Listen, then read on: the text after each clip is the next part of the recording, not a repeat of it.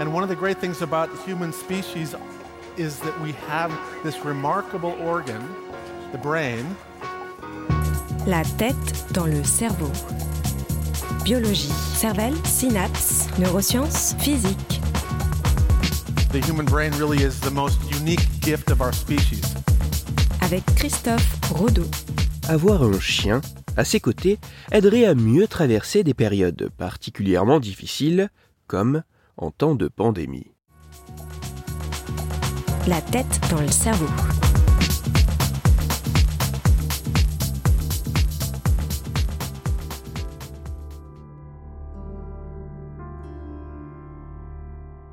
La vie est une succession de moments agréables et de périodes moins faciles. Que l'on soit directement touché ou que cela soit un membre de notre entourage, le quotidien peut brusquement être totalement bouleversé. Dans ce genre de situation, avoir un compagnon animal à ses côtés peut-il aider à mieux surmonter ces délicates épreuves?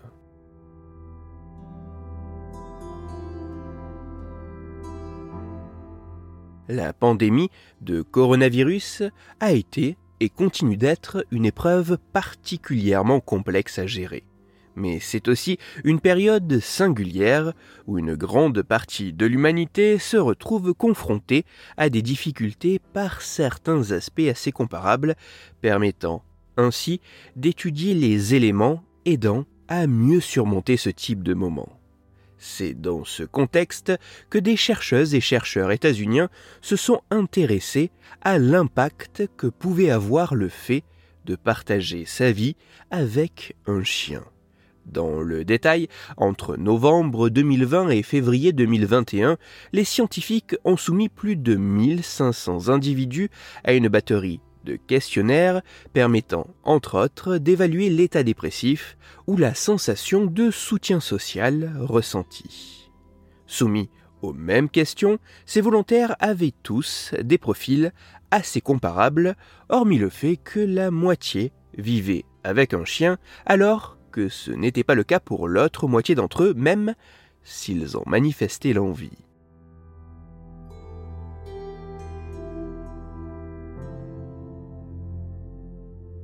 Les résultats mettent en évidence que les personnes vivant avec un chien ont des scores d'évaluation de la dépression significativement inférieurs aux autres participants. De plus, ces mêmes personnes déclarent également percevoir une sensation de soutien social significativement plus importante comparée aux individus n'ayant pas de chien au sein de leur foyer une sensation de soutien social plus importante qui pourrait potentiellement jouer favorablement sur les conséquences négatives dont peut faire partie la dépression, causée plus ou moins directement par la pandémie.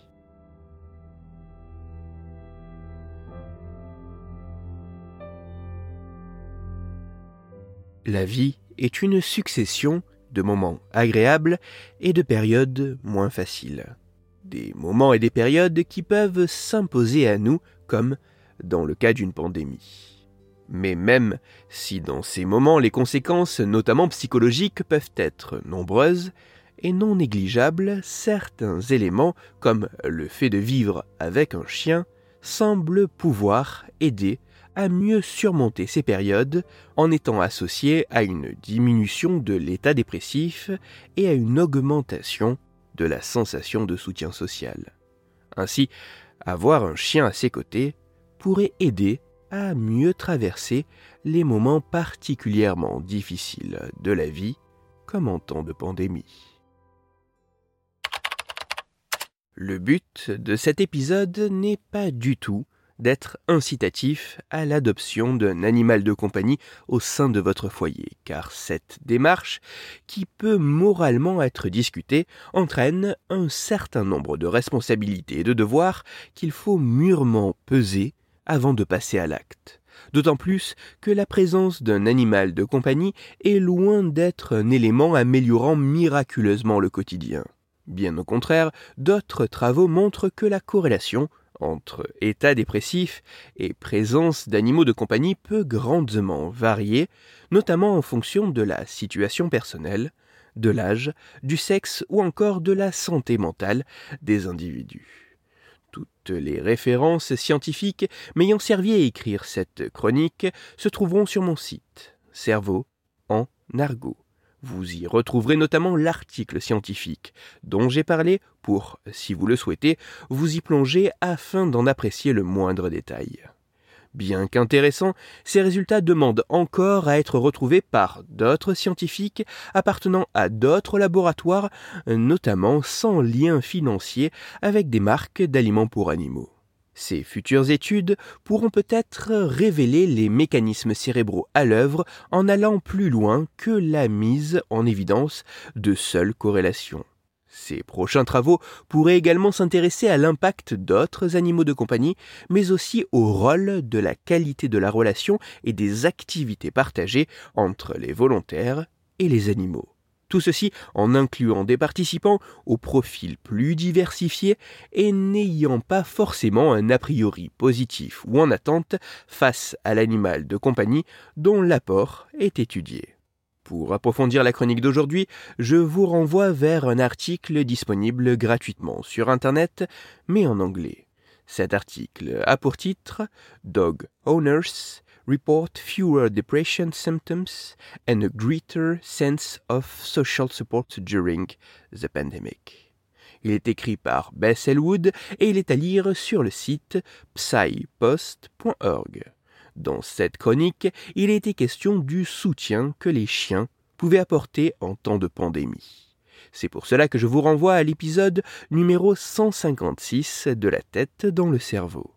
Dans cet épisode, vous découvrirez ou redécouvrirez qu'avoir un animal de compagnie, chat ou chien, à ses côtés pourrait réduire les effets délétères d'un confinement sur la santé mentale.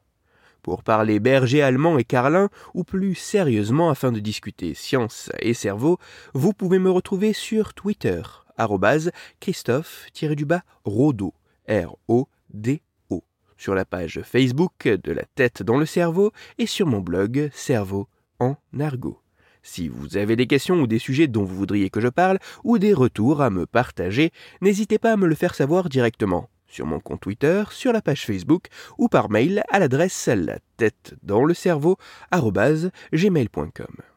Toutes mes chroniques, y compris celles-ci, sont disponibles en réécoute sur mon podcast La tête dans le cerveau, à retrouver sur toutes les plateformes de podcast dont SoundCloud, Deezer, Spotify, Google Podcast, Apple Podcast, mais aussi sur YouTube.